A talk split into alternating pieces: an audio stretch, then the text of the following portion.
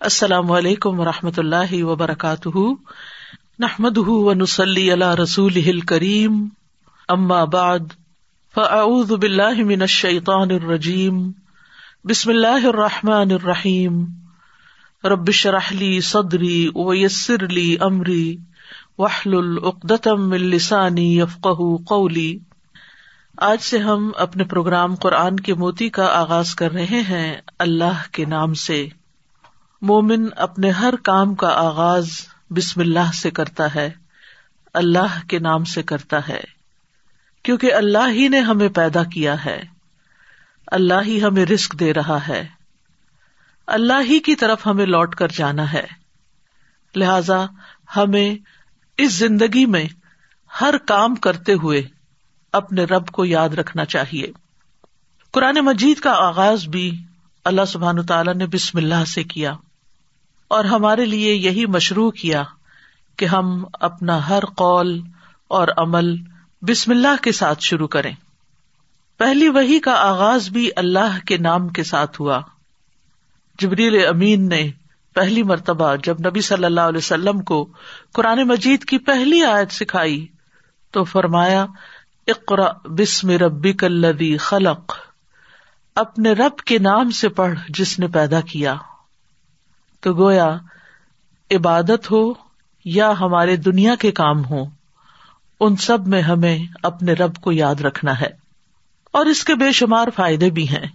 اللہ سبحان تعالی کا نام بابرکت ہے۔ لہذا جب ہم اللہ کے نام سے کوئی کام شروع کرتے ہیں، تو ہمارے کاموں میں برکت پیدا ہو جاتی ہے۔ قرآن مجید میں آتا ہے تبار قسم ربی کا دل جلال اکرام بہت بابرکت ہے۔ تیرے رب کا نام جو بہت عظمت والا، اکرام والا ہے۔ جب ہم عبادت کرتے ہیں تو کہتے ہیں ایا کا نا بدھ و ایا کا نستعین صرف تیری ہی ہم عبادت کرتے ہیں اور تجھی سے ہم مدد چاہتے ہیں، کیونکہ ہم کمزور ہیں۔ ہم اللہ کی عبادت کا حق ادا نہیں کر سکتے۔ اس لیے کوئی بھی کام جو عبادت کی نوعیت سے تعلق رکھتا یعنی خاص عبادات سے ان کے آغاز میں بھی اللہ کا نام لینا چاہیے، کیونکہ اس سے اللہ کی مدد حاصل ہوتی ہے۔ اور پھر مزید نیک کاموں کی توفیق بھی ہوتی ہے۔ انسان برائی سے بچتا ہے شیتان کے وار سے محفوظ رہتا ہے، کیونکہ اللہ تعالی کی مدد، توفیق اور سپورٹ انسان کو حاصل ہو جاتی ہے۔ اور انسان کے اندر کوئی فخر اور غرور نہیں آتا۔ وہ یہی سمجھتا ہے کہ جو بھی نیک کام میں کر رہا ہوں، وہ اللہ کی مدد سے، اللہ کی توفیق سے ہی کر رہا ہوں۔ اس میں میرا اپنا کوئی کمال نہیں۔ وما توفیقی اللہ بلّہ نہیں مجھے توفیق مگر اللہ کے نام کے ساتھ ہی۔ پھر اسی طرح جب انسان بسم اللہ سے کام کا آغاز کرتا ہے، تو انسان کو اخلاص نصیب ہوتا ہے۔ کیونکہ جب اللہ کا نام لیا تو اللہ کے نام کے ساتھ اللہ ہی کے لیے کام کرنا چاہیے، جو بھی کچھ ہم کریں۔ اور پھر اگر وہ کام صحیح ہے، عبادت کا ہے یا دنیاوی امور سے متعلق ہے، تو پھر ہماری نیت اور ہمارا قبلہ درست ہو جاتا ہے۔ انسان کو اخلاص نصیب ہو جاتا ہے۔ پھر اسی طرح یہ ہے کہ انسان جب اللہ کے نام کے ساتھ کوئی کام کرتا ہے، تو اللہ کی نعمتوں کی یاد دہانی بھی ہوتی ہے۔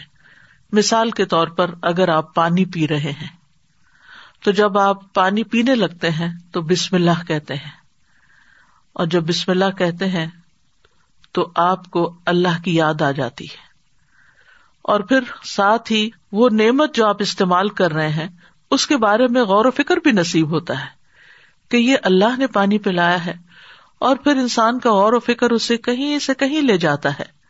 اس کے اندر ایک وسط پیدا ہوتی ہے۔ وہ سوچتا ہے کہ یہ پانی میرے گلاس میں کہاں سے پہنچا؟ کس نے اتارا؟ تو ظاہر ہے کہ پانی کا پیدا کرنے والا بھی اللہ ہے۔ اور تمام چیزوں کو اللہ سبحان تعالیٰ نے پانی سے پیدا کیا۔ ہم تک جو پانی پہنچتا ہے، کچھ تو زمینی ذرائع سے اور بیسیکلی بارش کے ذریعے آتا ہے۔ بارش کیسے آتی ہے؟ سمندروں کا پانی بخارات کی شکل میں اوپر اٹھتا ہے اور پھر بادلوں کی شکل میں جہاں اللہ چاہتا ہے برساتا ہے۔ جب بادل برستے ہیں یا برف پڑتی ہے تو پہاڑوں کی چوٹیوں پر اور مختلف جگہوں پر یا تو پانی جم جاتا ہے یا پھر ندی نالوں کی شکل میں، دریاؤں کی شکل میں بہنے لگتا ہے۔ اور کچھ پانی رس کر زمین کے اندر چلا جاتا ہے، چشموں کی شکل اختیار کر لیتا ہے۔ اور پھر مختلف ذرائع سے ہوتے ہوتے وہ ہم تک پہنچتا ہے، جسے ہم پیتے ہیں۔ اور جب پیتے ہیں، تو پھر اللہ کا شکر ادا کرتے ہیں اور آخر میں الحمد للہ کہتے ہیں۔ لیکن اگر اتنے اہتمام کے ساتھ جو پانی میرے گلاس میں پہنچا، اس کو میں نے اللہ کو یاد کیے بغیر، نعمت دینے والے کا نام لیے بغیر ہی پی لیا، تو اس سے بڑھ کر ناشکری کیا ہو سکتی ہے؟ پھر اسی طرح اگر انسان کھانا کھاتا ہے اور اللہ کا نام لیتا ہے، تو وہ ضرور سوچتا ہے کہ کیا جو کچھ میں کھا رہا ہوں، یہ اللہ کی مرضی کے مطابق بھی ہے یا نہیں؟ حلال ہے یا حرام ہے؟ اور پھر کس طریقے سے میں اس کو کھا رہا ہوں؟ اور کس طریقے سے یہ مجھ تک پہنچا ہے؟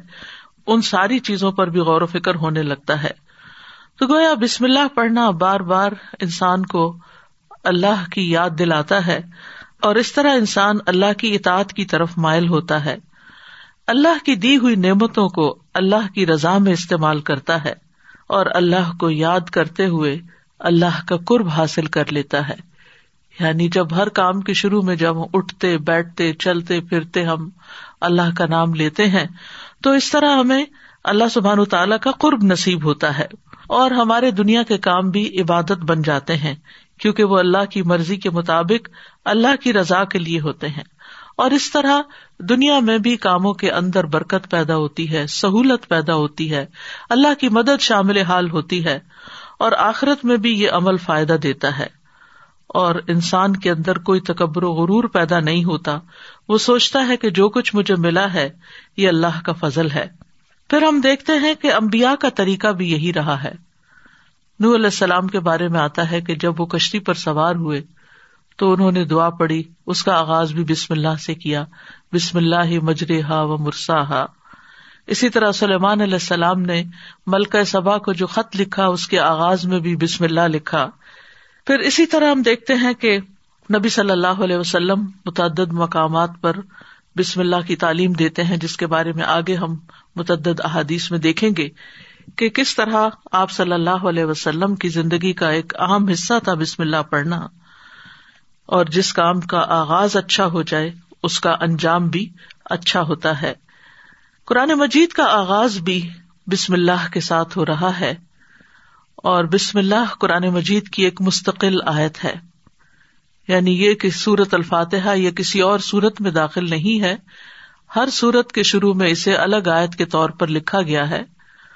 اور اس میں ہم دیکھتے ہیں کہ سورت توبہ جو ہے، اس سے پہلے بسم اللہ نہیں ہے، کیونکہ بسم اللہ سے امان حاصل ہوتی ہے اور سورت توبہ کے شروع میں مشرقین کو امان سے نکالا جا رہا ہے، بری ذمہ کیا جا رہا ہے۔ تو بہرحال، آغاز ہوتا ہے قرآن مجید کا بسم اللہ الرحمن الرحیم کے ساتھ۔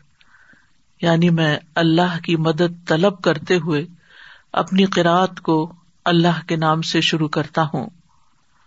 اور پھر اس میں اللہ سبحان تعالی کے نام اللہ کے علاوہ دو صفات کا ذکر ہے، الرحمن، ایسی ذات جس کی رحمت تمام مخلوق پر چھائی ہوئی ہے، اور الرحیم ایسی ذات جو مومنوں پر آخرت میں بھی رحم فرمائے گی۔ جہاں تک لفظ اللہ کا تعلق ہے، تو اس کو اسم الجلالہ بھی کہتے ہیں۔ اللہ کی اصل اللہ ہے۔ اور لغت عرب میں اللہ چار معنوں پر بولا گیا ہے۔ نمبر ایک المابود جس کی عبادت کی جائے۔ نمبر دو الملجا جس کی پناہ لی جائے۔ نمبر تین المفزو الہی گھبراہٹ میں جس سے مدد حاصل کی جائے۔ نمبر چار، المحبوب، وہ محبوب جس کے ساتھ عظیم محبت ہو اور اس کے بارے میں عقلیں حیران ہو جائیں۔ تو اللہ کا لفظ اللہ سبحان تعالی کا اس میں ذات ہے یعنی ذاتی نام ہے۔ سب ناموں سے عظیم اور اعلی ہے۔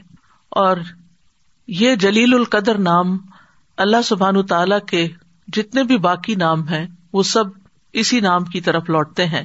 یعنی وہ اللہ ہی کے نام اور اللہ ہی کی صفات ہیں۔ اور اس کو امام غزالی کہتے ہیں کہ یہ اللہ تعالی کے ناموں میں سے سب سے زیادہ عظیم نام ہے۔ کیونکہ یہ اس ذات الہی پر دلالت کرتا ہے جو تمام صفات الہیہ کو جمع کرنے والی ہے۔ یہاں تک کہ کوئی بھی صفت اس سے جدا اور علیحدہ نہیں ہو سکتی۔ یعنی اللہ تعالیٰ کے جتنے بھی باقی اچھے اچھے نام ہیں، وہ سب اللہ ہی کے نام ہے وہ اللہ السما الحسن کہ اللہ ہی کے لیے ہیں اچھے اچھے نام۔ سورت الاسلام میں آتا ہے قلد اللہ ابد الرحمان ایما تدو فلاح السما الحسن کہہ دیجیے کہ اللہ کو پکارو یا رحمان کو پکارو۔ تم جس کو بھی پکارو گے، سو بہترین نام اسی کے ہیں اسی طرح سورت الحشر میں آتا ہے اللہ الخالق الباری المصور، لہ السما الحسن وہ اللہ ہی ہے جو خاکہ بنانے والا ہے، گھڑنے ڈھالنے والا ہے سورت بنا دینے والا ہے۔ سب اچھے اچھے نام اسی کے ہیں۔ اسی کی تصویر کر رہی ہے ہر وہ چیز جو آسمانوں اور زمین میں ہے۔ وہی سب پر غالب، کمال، حکمت والا ہے۔ تو اس لیے بہت ضروری ہے کہ جب ہم بسم اللہ مختلف مقامات پر کہتے ہیں، تو ہمیں اللہ کی پہچان بھی ہونی چاہیے۔ اللہ سبحان تعالیٰ کو پہچاننا بھی ضروری ہے اور اس کی پہچان اس کی نشانیوں کے ساتھ بھی ہوتی ہے جو کائنات میں پھیلی ہوئی ہے اس کی پہچان اس کی کتاب کے ذریعے بھی ہوتی ہے اور اس کی پہچان نبی صلی اللہ علیہ وسلم نے بھی کروائی ہے۔ لہذا اگر ہم اللہ تعالی کو پہچانیں گے تو ہم صحیح طور پر پورے شعور کے ساتھ بسم اللہ ادا کریں گے۔ بلحجیم قبیلے کے ایک آدمی سے روایت ہے۔ وہ کہتے ہیں کہ میں نے پوچھا اللہ کے رسول آپ کن چیزوں کی دعوت دیتے ہیں؟ نبی صلی اللہ علیہ وسلم نے فرمایا، میں اس اللہ کی طرف دعوت دیتا ہوں جو یکتا ہے۔ کالا ادو اللہ وحدہ. کون ہے اللہ؟ وہ اللہ کہ جب تم پر کوئی مصیبت آتی ہے اور تم اسے پکارتے ہو تو وہ تمہاری مصیبت دور کر دیتا ہے۔ اور جب تم کسی بیابان اور جنگل میں راستہ بھول جاؤ اور اس سے دعا کرو تو وہ تمہیں واپس پہنچا دیتا ہے۔ جب تم قحط سالی میں مبتلا ہوتے ہو اور اس سے دعا کرتے ہو تو وہ پیداوار ظاہر کر دیتا ہے۔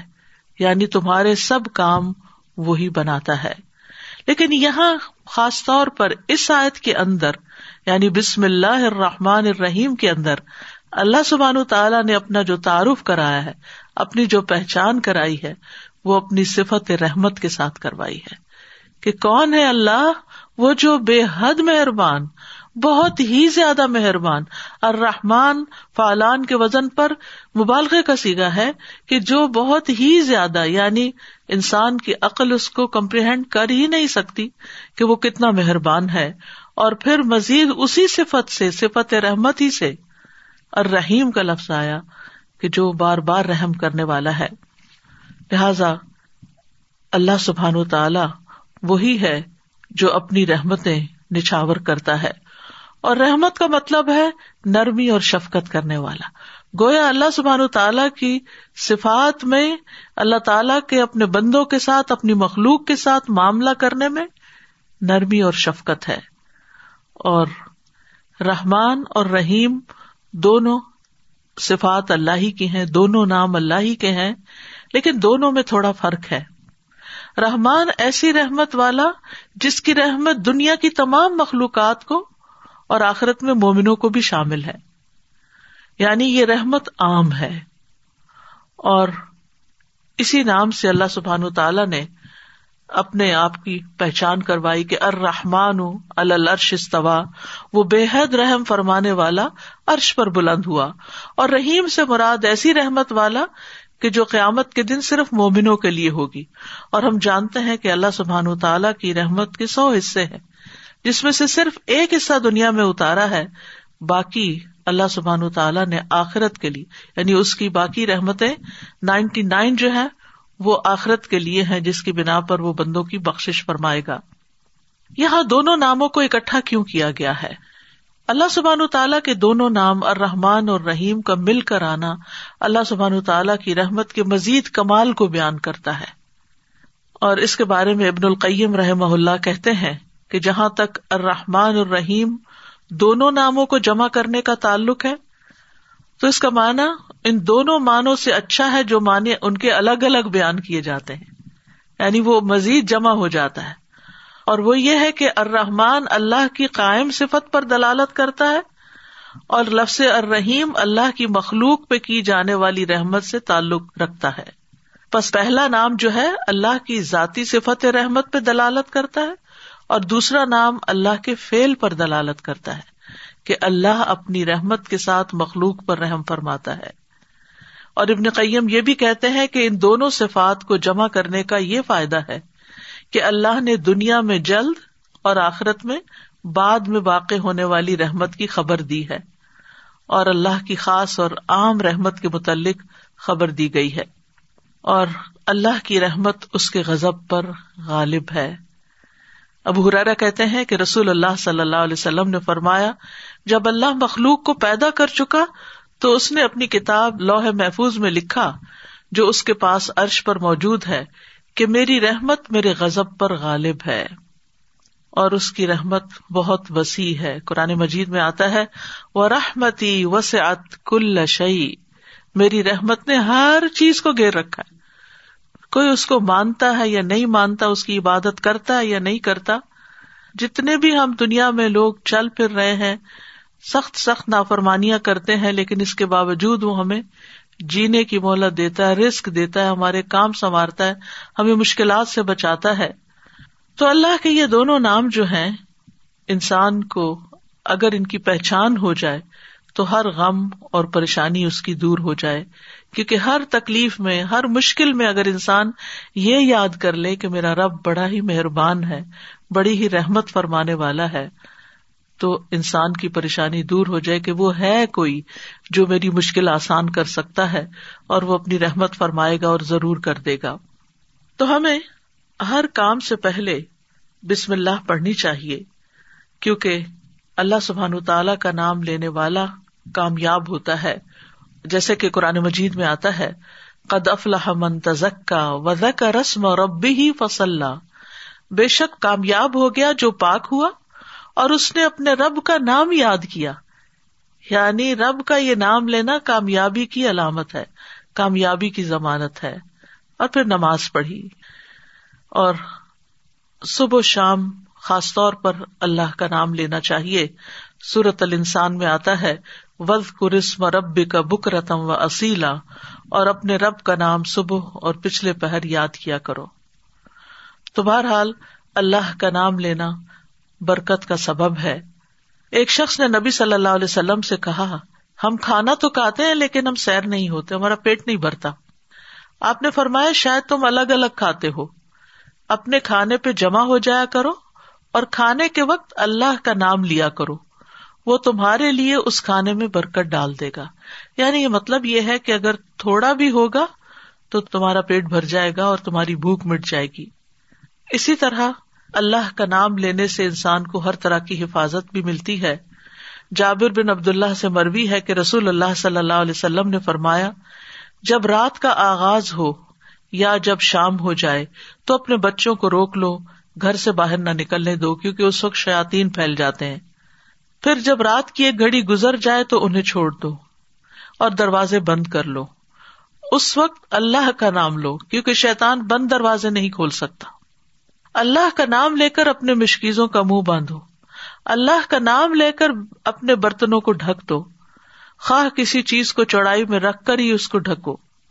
اور اپنے چراغ سونے سے پہلے بجھا دیا کرو۔ تو اس سے کیا پتا چلتا ہے کہ رات کو آخری کام جو کر رہا ہوتا ہے انسان، چاہے کیسی تھکاوٹ کیوں نہ ہو، یہ کام وہ ہے جو تقریباً سب لوگ کرتے ہیں، تو ان سب چیزوں پر بھی بسم اللہ پڑھنی چاہیے۔ اس وقت بھی اللہ کا نام لینا چاہیے۔ پھر اسی طرح اللہ کا نام لینے سے انسان اچانک پہنچنے والی مصیبت سے بھی محفوظ رہتا ہے۔ عثمان بن عفان کہتے ہیں، میں نے رسول اللہ صلی اللہ علیہ وسلم سے سنا، آپ فرماتے تھے جس نے شام کو تین بار یہ دعا پڑھ لی، اسے صبح تک کوئی اچانک مصیبت نہیں آئے گی۔ کوئی اچانک مصیبت نہیں آئے گی۔ یعنی اس کا مطلب نہیں کہ دوسری آ جائے گی۔ یعنی ایک دم کسی قسم کی پریشانی اس کو لاحق نہیں ہوگی۔ اور وہ دعا ہے، بسم اللہ لا اسمه شيء في الارض۔ في الارض ولا في السماء وهو السميع العليم اللہ کے نام سے، وہ ذات کے اس کے نام سے کوئی چیز زمین میں ہو یا آسمان میں نقصان نہیں دے سکتی، اور وہ خوب سنتا ہے اور خوب جانتا ہے۔ اور جس نے صبح کے وقت یہ دعا پڑھ لی، اسے شام تک کوئی اچانک مصیبت نہیں آئے گی۔ اور جب شام کو کوئی پڑھ لے، تو صبح تک اس کو پریشانی نہیں ہوگی۔ اسی طرح اگر انسان بسم اللہ نہیں پڑھتا، تو یاد رکھیے کہ بسم اللہ نہ پڑھنے کا نقصان یہ ہے ابن عباس کہتے ہیں کہ ابلیس نے اللہ تعالیٰ سے کہا کہ تو نے اپنی ساری مخلوق کا رسک واضح کر دیا ہے۔ میرا رسک کس میں ہے؟ تو اللہ تعالیٰ نے فرمایا، ہر اس چیز میں جس پر میرا نام نہ لیا جائے۔ تو گویا، جس چیز پر ہم اللہ کا نام نہیں لیتے، وہ رسک پھر شیتان کے حصے میں چلا جاتا ہے۔ گویا، ہم اپنے دشمن ہی کو فیڈ کرتے ہیں۔ قیامت کے دن بھی اللہ کے نام سے وزنی کوئی چیز نہ ہوگی۔ پھر اسی طرح یعنی اس دعا کے پڑھنے کے مواقع کون کون سے ہیں؟ نمبر ایک، ہر کام شروع کرنے سے پہلے، تاکہ اس میں برکت اور مدد حاصل ہو اس کے اندر قبولیت ہو، ہمیں اخلاص نصیب ہو، پھر خاص طور پر کھانا کھانے سے پہلے۔ حضرت عائشہ کہتی ہیں کہ رسول اللہ صلی اللہ علیہ وسلم نے فرمایا، جب تم میں سے کوئی کھانا کھانے لگے تو چاہیے کہ اللہ تعالیٰ کا نام لے۔ پھر اگر شروع میں اللہ تعالیٰ کا نام لینا بھول جائے، تو چاہیے کہ یوں کہ بسم اللہ اول آخر اللہ کے نام سے اس کھانے کے شروع میں اور آخر میں بھی۔ پھر اسی طرح لباس اتارتے وقت بسم اللہ پڑھنی چاہیے۔ انس رضی اللہ عنہ سے روایت ہے کہ نبی صلی اللہ علیہ وسلم نے فرمایا، جنوں کی آنکھوں اور بنی آدم کی شرم گاہوں کا پردہ یہ ہے کہ جب ان میں سے کوئی اپنے کپڑے اتارے تو بسم اللہ پڑھ لے یعنی اتارنے سے پہلے پڑھ لے۔ تو جن اور شاطین کی نظر نہیں لگتی۔ اسی طرح جب آپ بچوں کو کپڑے تبدیل کروا رہے ہوں، تو اس وقت بھی بسم اللہ پڑھ لیں۔ اسی طرح بیت الخلاء جاتے وقت یعنی اندر پاؤں رکھنے سے پہلے، بسم اللہ پڑھ کے دروازہ کھولیں۔ حضرت علی رضی اللہ عنہ روایت کرتے ہیں، کہتے ہیں کہ رسول اللہ صلی اللہ علیہ وسلم نے فرمایا جنوں کی آنکھوں اور بنی آدم کی شرم گاہوں کا پردہ یہ ہے کہ جب ان میں سے کوئی بیت الخلاء جائے تو بسم اللہ پڑھ لے۔ کیونکہ جب انسان ننگا ہوتا ہے تو حفاظت کے فرشتے اسے دور چلے جاتے ہیں۔ تو اس وقت حفاظت پھر کس سے حاصل ہوگی؟ جب آپ واش روم میں جانے سے پہلے بسم اللہ پڑھ کے پھر داخل ہوں گے۔ اسی طرح وزو سے پہلے۔ ابو حرارا کہتے ہیں کہ رسول اللہ صلی اللہ علیہ وسلم نے فرمایا لا سلاۃ لمن لا ودو الح ولا ودو المن لم ید قرسم اللہ تعالی علیہ کہ جس کا وزو نہیں، اس کی نماز نہیں۔ اور جو شخص وزو کے شروع میں اللہ تعالی کا نام نہ لے، اس کا وزو نہیں۔ اب یہاں پر بعض لوگوں کو یہ پریشانی ہوتی ہے کہ ہم واش روم میں کھڑے ہوتے ہیں، وہیں سنک ہے، وہیں کموٹ ہے، تو پھر ہم بسم اللہ کس طرح پڑھیں؟ اس کے ایک تو یہ ہے کہ جب آپ وزو کی نیت سے جا رہے ہیں تو اندر داخل ہونے سے پہلے ہی پڑھ لیں اور جا کے ٹیپ کھول لیں اور اپنا وزو شروع کر دیں۔ دوسرا یہ ہے کہ آپ دل میں پڑھ لیں۔ لیکن اگر کوئی بھول گیا ہے تو جس وقت یاد آئے یعنی وزو کے دوران اس وقت بھی پڑھ سکتا ہے۔ پھر اسی طرح پڑھنا ہی بھول گیا تو اس کا کیا مطلب؟ وزو ہوا ہی نہیں سرے سے۔ یا پھر یہ کہ اس کی اگر وزو نہیں ہوا تو کیا نماز ہی نہیں ہوئی؟ نہیں، اس کا مطلب یہ کہ اس کا وزو کامل نہیں ہوا۔ یا علماء نے اس کا مطلب یہ کیا ہے کہ اس کے وزو میں نقص رہ گیا وزو ہو جائے گا، نماز ہو جائے گی، لیکن وہ جو برکت حاصل ہونی تھی یا زیادہ ثواب ملنا تھا، اس سے انسان محروم ہو جاتا ہے۔ پھر اسی طرح یہ ہے کہ قرآن مجید کی کراط سے پہلے بسم اللہ پڑھنی چاہیے۔ قطع سے روایت ہے، وہ کہتے ہیں کہ انس رضی اللہ عنہ سے سوال کیا گیا کہ نبی صلی اللہ علیہ وسلم کی قرآت کیسی تھی۔ تو انہوں نے بیان کیا کہ آپ صلی اللہ علیہ وسلم کھینچ کر پڑھتے تھے۔ پھر آپ نے بسم اللہ الرحمن الرحیم کو پڑھا یعنی بسم اللہ الرحمن الرحیم یعنی مد کے ساتھ پڑھتے تھے، الرحمن کو اور رحیم کو بھی کھینچ کر تلاوت کرتے تھے۔ پھر اسی طرح کھانا کھانے سے پہلے بھی عمر بن ابی سلم رضی اللہ عنہ کہتے ہیں میں بچہ تھا اور رسول اللہ صلی اللہ علیہ وسلم کی پرورش میں تھا۔ عمر بن نبی سلمہ جو ہے یہ ابو سلمہ رضی اللہ عنہ کے بیٹے ہیں، ام سلمہ کے بھی بیٹے ہیں۔ ام سلمہ کی جب شادی ہوئی تو یہ نبی صلی اللہ علیہ وسلم کے گھر میں بچے آ گئے یعنی آپ کے ربیب تھے اور آپ کی پرورش میں تھے۔ تو وہ کہتے ہیں کہ کھانا کھاتے وقت میرا ہاتھ برتن میں چاروں طرف گھوما کرتا، جیسے بچے عام طور پر کرتے ہیں۔ تو رسول اللہ صلی اللہ علیہ وسلم نے مجھ سے فرمایا، اے لڑکے، بسم اللہ پڑھ لیا کرو اور دائیں ہاتھ سے کھایا کرو اور برتن میں وہاں سے کھایا کرو جو جگہ تم سے نزدیک ہو یعنی اپنے سامنے سے کھاؤ۔ وہ کہتے ہیں کہ چنانچہ اس کے بعد میں ہمیشہ اسی ہدایت کے مطابق کھاتا رہا۔ تو یہ ٹیبل مینرز ہیں، کھانا کھانے کے آداب ہیں اور اس میں نہ صرف یہ کہ بڑوں کو اس کا اہتمام کرنا چاہیے، بلکہ بچوں کو بھی سکھانا چاہیے۔ پھر اسی طرح گھر میں داخل ہوتے وقت بسم اللہ پڑھ کر داخل ہوں۔ جابر رضی اللہ عنہ سے روایت ہے۔ وہ کہتے ہیں کہ میں نے رسول اللہ صلی اللہ علیہ وسلم کو فرماتے ہوئے سنا، جب آدمی اپنے گھر میں داخل ہوتا ہے تو وہ داخل ہوتے وقت اور کھانا کھاتے وقت اللہ کا نام لیتا ہے۔ تو شیطان کہتا ہے کہ آج تمہارے لیے اس گھر میں نہ رات گزارنے کی جگہ ہے اور نہ ہی رات کا کھانا ہے۔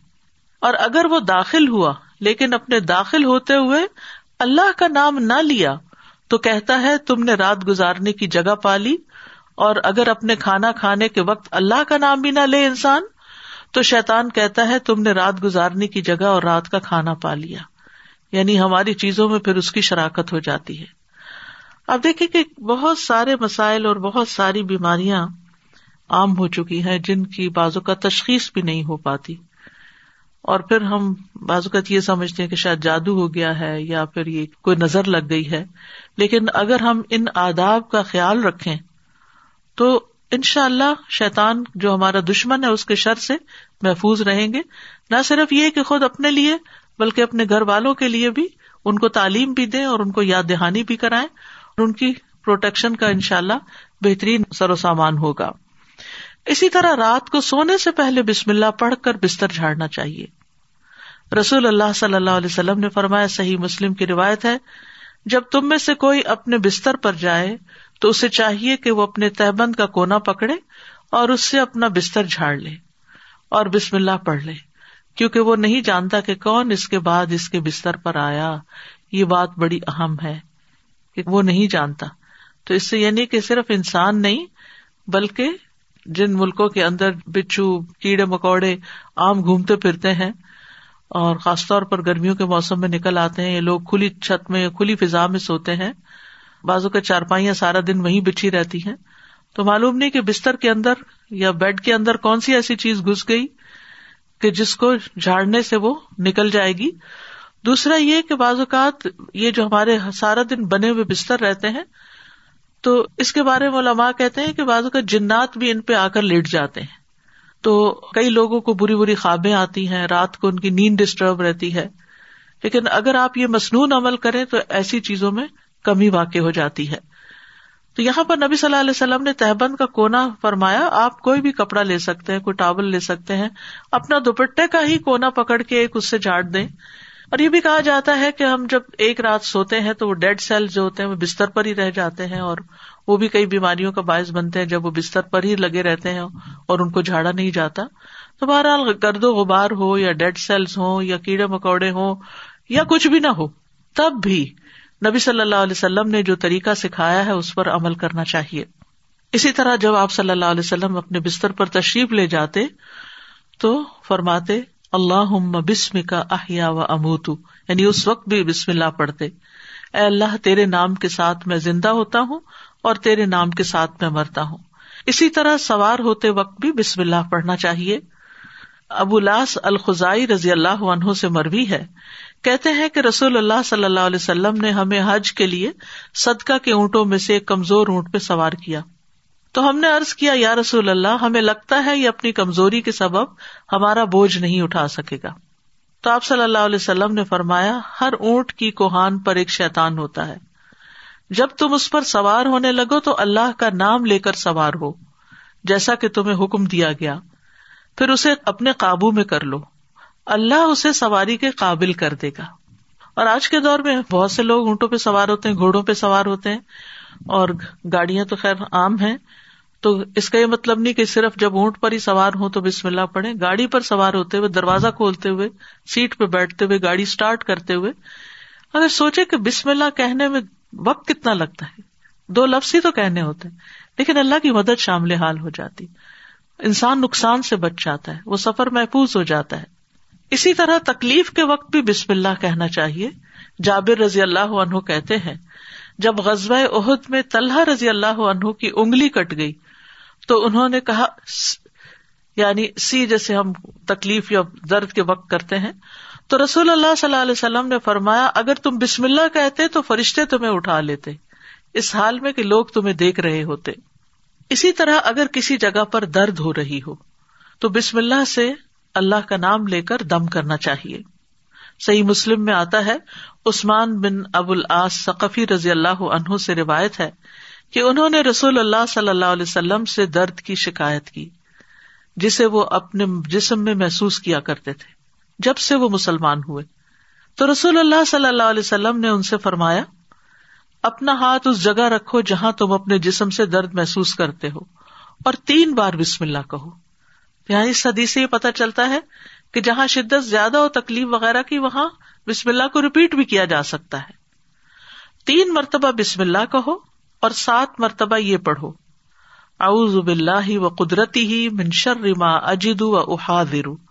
میں اللہ کی ذات اور اس کی قدرت سے ہر اس چیز سے پناہ مانگتا ہوں جسے میں محسوس کرتا ہوں اور جس سے میں خوف کرتا ہوں۔ تو آپ خود بھی اور بچوں کو بھی یہ دعا سکھا دیں۔ کہیں چوٹ لگ جائے، کہیں درد ہو رہا ہو۔ اور بازو کا ایسے لا علاج مرض ہوتے ہیں کہ تکلیف ہوتی ہے لیکن ڈائگنوز نہیں ہوتی۔ تو اللہ کے نام سے انسان مدد حاصل کرتا رہے اللہ کی، تو ایسی تکلیفیں دور ہو جاتی ہیں۔ اور پورے یقین کے ساتھ یہ کرنا چاہیے۔ اور وہ تمام چیزیں جو نبی صلی اللہ علیہ وسلم نے سکھائی، وہ سنت زندہ بھی کرنی چاہیے۔ اور یہ یقین رکھتے ہوئے کہ یہ سب کچھ وہی کے ذریعے آپ کو بتایا گیا تھا۔ یعنی آپ نے اپنی خواہش نفس سے یہ باتیں نہیں سکھائی، یا کوئی تیر تکے سے نہیں بتائی، بلکہ آپ کو سکھائی گئی تھی۔ اسی طرح ہم دیکھتے ہیں کہ جب آپ بیمار ہوئے تو جبریل علیہ السلام آپ کی خدمت میں تشریف لائے اور فرمایا، اے محمد، آپ بیمار ہو گئے ہیں؟ آپ صلی اللہ علیہ وسلم نے فرمایا ہاں. جبریل علیہ السلام نے فرمایا، بسم اللہ عرقی کا من کل شعی ان وی کا من شر کل نفس او عین او حاسد اللہ یشفی کا بسم اللہ عرقی کا اور یو بھی روایت میں آتا ہے، او عین حاسد اللہ یشفی کا بسم اللہ عرقی کا میں آپ کو اللہ کے نام سے دم کرتا ہوں۔ آپ کو تکلیف دینے والی ہر چیز سے، ہر جان یا ہر آنکھ یا حاصد کے شر سے اللہ آپ کو شفا دے۔ میں آپ کو اللہ کے نام سے دم کرتا ہوں۔ تو اس میں آپ دیکھیے کہ ہر تکلیف دینے والی چیز سے، بعض اوقات انسان کھانا ہی ایسا کھا لیتا ہے کہ جس سے بیمار پڑ جاتا ہے، یا کوئی ایسا خواب دیکھ لیتا ہے کہ جس کو پریشان کرتا ہے اسٹریس میں ڈال دیتا ہے اور اس سے انسان بیمار ہو جاتا ہے۔ یا اسی طرح بعض لوگوں کی نظر لگ جاتی ہے، بعض لوگوں کا حسد ہوتا ہے۔ تو ان سب بیماریوں کو جو ہم جانتے ہیں اور جن کی روٹ کاز ہمیں معلوم ہی نہیں، ان سب کے لیے بھی بہترین دم ہے جو جبریل علیہ السلام نے خود نبی صلی اللہ علیہ وسلم پر کیا۔ تو اس لیے ان چھوٹی چھوٹی دعاؤں کو ہمیں یاد کر لینا چاہیے۔ اگر یاد کرنے میں مشکل ہوتی ہے بازلوں کا حادثہ کمزور ہوتا ہے، تو پھر یہ رکیا آپ لکھ کے بھی اپنے پاس رکھ سکتے ہیں اور اپنے گھر والوں کو، اپنے پیاروں کو خود دم کر سکتے ہیں۔ اسی طرح آپ دیکھیے کہ ہم بستری کے وقت بھی بسم اللہ کا حکم ہے۔ یعنی اس سے یہ پتا چلتا ہے کہ چاہے آپ نماز پڑھ رہے ہیں یا قرآن پڑھ رہے ہیں یا پھر این دنیا کے کوئی کام کر رہے ہیں، تو آپ بسم اللہ سے ان کا آغاز کریں۔ ابن عباس کہتے ہیں، اور وہ اس حدیث کو نبی صلی اللہ علیہ وسلم تک پہنچاتے ہیں۔ کہ آپ نے فرمایا، جب تم میں سے کوئی اپنی بیوی کے پاس آئے تو کہے، بسم اللہ اللہ جنب نہ شیتانا و جنب شیتان مارا زختنا اللہ کے نام کے ساتھ۔ اے اللہ، ہمیں شیتان سے بچا اور شیتان کو اس چیز سے دور رکھ جو اس کے نتیجے میں تو ہمیں عطا فرمائے۔ یہ دعا پڑھنے کے بعد میاں بیوی کو جو اولاد ملے گی، اسے شیتان نقصان نہیں پہنچا سکتا۔ یعنی اتنا فائدہ ہے اس دعا کا۔ یعنی این اس وقت بھی اللہ کے نام کو، اللہ کی یاد کو نہیں بھولنا چاہیے۔ پھر اسی طرح جانور ذبح کرتے وقت قرآن مجید میں آتا ہے ول بد نہ جا اللہ لکم من شاعر اللہ لکم فیحا خیر فد کرسم اللہ علیہ ثواف اور قربانی کے بڑے جانور، ہم نے انہیں تمہارے لیے اللہ کی نشانیوں سے بنایا۔ یعنی اللہ کی نشانیاں ہیں۔ تمہارے لیے ان میں بڑی خیر ہے، سو ان پر اللہ کا نام لو۔ اس حال میں کہ گٹنا بندھے کھڑے ہوں یعنی اونٹوں پر۔ اس کا مطلب نہیں کہ صرف اونٹوں پر، بلکہ آپ صلی اللہ علیہ وسلم نے ایک مرتبہ سینگوں والے مینڈوں کی قربانی دی۔ تو آپ اپنے ہاتھ سے انہیں ذبح کر رہے تھے۔ اور تنس کہتے ہیں کہ میں نے دیکھا، آپ نے ان کے رخسار پر قدم رکھا ہوا تھا۔ آپ نے بسم اللہ پڑھی اور تقبیر کہی۔ بسم اللہ ہی اللہ اکبر۔ اسی طرح خط کے آغاز میں میت کو دفناتے وقت ابن عمر رضی اللہ عنہ سے مربی ہے کہ نبی صلی اللہ علیہ وسلم جب میت کو قبر میں اتارتے تو فرماتے، بسم اللہ و اللہ سنت رسول اللہ اللہ کے نام سے اور رسول اللہ صلی اللہ علیہ وسلم کے طریقے پر۔ تو گویا آغاز بھی اللہ کے نام سے اور زندگی کا آخری مرحلہ بھی اللہ کے نام سے۔ تو کرنے کے کام یہ ہے کہ ہر کام شروع کرنے سے پہلے اللہ کا نام لیں، تاکہ آغاز اچھا ہو تو انجام بھی اچھا ہو۔ شروع میں لینا بھول جائے تو جب یاد آئے تو بسم اللہ پڑھ لیں۔ مثلاً بعض اوقات ہم بہت مصروف ہوتے ہیں یا بہت شدید بھوک لگی ہوتی ہے، تو ایک دم ہم کھانے پہ جیسے ٹوٹ پڑتے ہیں اور بسم اللہ نہیں پڑھتے۔ حالانکہ جب کھانا لگ جاتا ہے تو گھر کا بڑا جو ہے وہ کہتا ہے بسم اللہ یعنی شروع کیجیے۔ تو یہ جو لفظ بسم اللہ ہے، بسم اللہ الرحمن الرحیم، اس میں صرف یعنی کہ یہ جار مجرور ہے اور اس میں یا تو فیل محضوف ہے یا پھر اسم محضوف ہے۔ محضوف کا مطلب ہے کہ وہ حذف کیا گیا ہے، موجود نہیں۔ کیوں؟ اس لیے کہ وہ انڈرسٹوڈ ہے کہ جب ہم کوئی کام کریں گے تو ہماری نیت میں وہ چیز ہوگی کہ اللہ کے نام سے میں پانی پیتا ہوں، اللہ کے نام سے میں کھانا کھاتا ہوں اللہ کے نام سے میں سونے لگا ہوں، اللہ کے نام سے میں گھر سے نکلنے لگا ہوں۔ تو ہمیں اپنی ساری زندگی کا جائزہ لینا ہے کہ ہم کہاں کہاں بسم اللہ پڑھتے ہیں۔ آپ دیکھیے کہ اسلامک کلچر میں تو ہر موقع پر یعنی جب کوئی کام نہیں کہا جاتا، آپ کے بھی دل میں ہوتا، دوسرے کے بھی، تو آپ صرف بسم اللہ کہہ کے اس کو سمجھا دیتے۔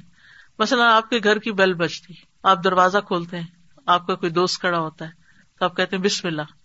آپ یہ نہیں کہتے اندر داخل ہو جاؤ، یہ نہیں بولتے، آپ کہتے بسم اللہ۔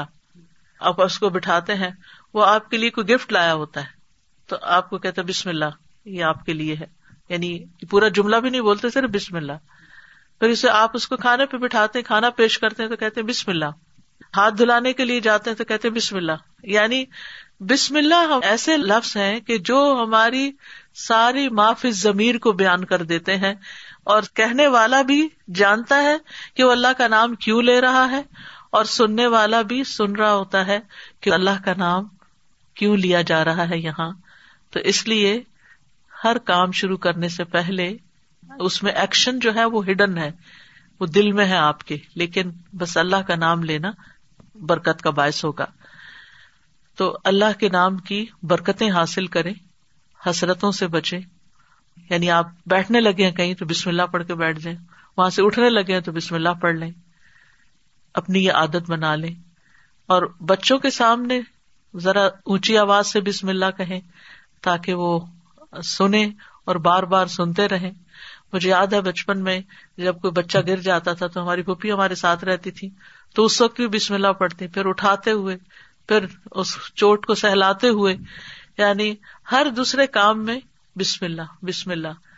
بچوں کو دودھ پلاتے ہوئے، بچوں کو اٹھاتے ہوئے، ان کو چینج کرتے ہوئے۔ تو یعنی بسم اللہ ہماری گٹی میں پڑ جانی چاہیے کہ ہم کوئی کام اللہ کی یاد کے بغیر نہ کریں۔ جس سے انسان کو محبت ہوتی ہے، وہ اس کے دل میں رہتا ہے اور اس کو ہمیشہ وہ یاد کرتا رہتا ہے۔ تو جو لوگ اللہ سے محبت کرتے ہیں اور اللہ کا لفظ کا تو مانا ہی کیا ہے؟ ایک مانا یعنی معلوح یعنی جس سے شدید محبت کی جاتی ہے جیسے اردو میں لفظ والہانہ کہتے ہیں آپ۔ والہانہ جس سے محبت کی جاتی ہے۔ تو اگر ہم اس کو اپنا اللہ سمجھتے ہیں، محبوب سمجھتے ہیں، اور اس سے والہانہ محبت کرتے ہیں، اور اس کی طرف پناہ لینا چاہتے ہیں، اپنے دشمن سے بچنا چاہتے ہیں، تو پھر اس کے لیے آپ اپنی عادت بنا لیں اور جتنے مقامات کا میں نے ذکر کیا ہے، ان پر تو خاص طور پر بسم اللہ کہنا نہ بھولیں۔ ان شاء اللہ آپ دیکھیں گے کہ اس کی برکت سے، کہتے ہیں نا بسم اللہ کی برکت، تو بسم اللہ کی برکت سے آپ کی زندگی کے بہت سے کام آسان ہوں گے، بہت سی پریشانیوں سے نجات ملے گی۔ تو آئیے ایک دفعہ ہم خوبصورت آواز میں بسم اللہ سن لیتے ہیں۔ بسم اللہ الرحمن الرحیم۔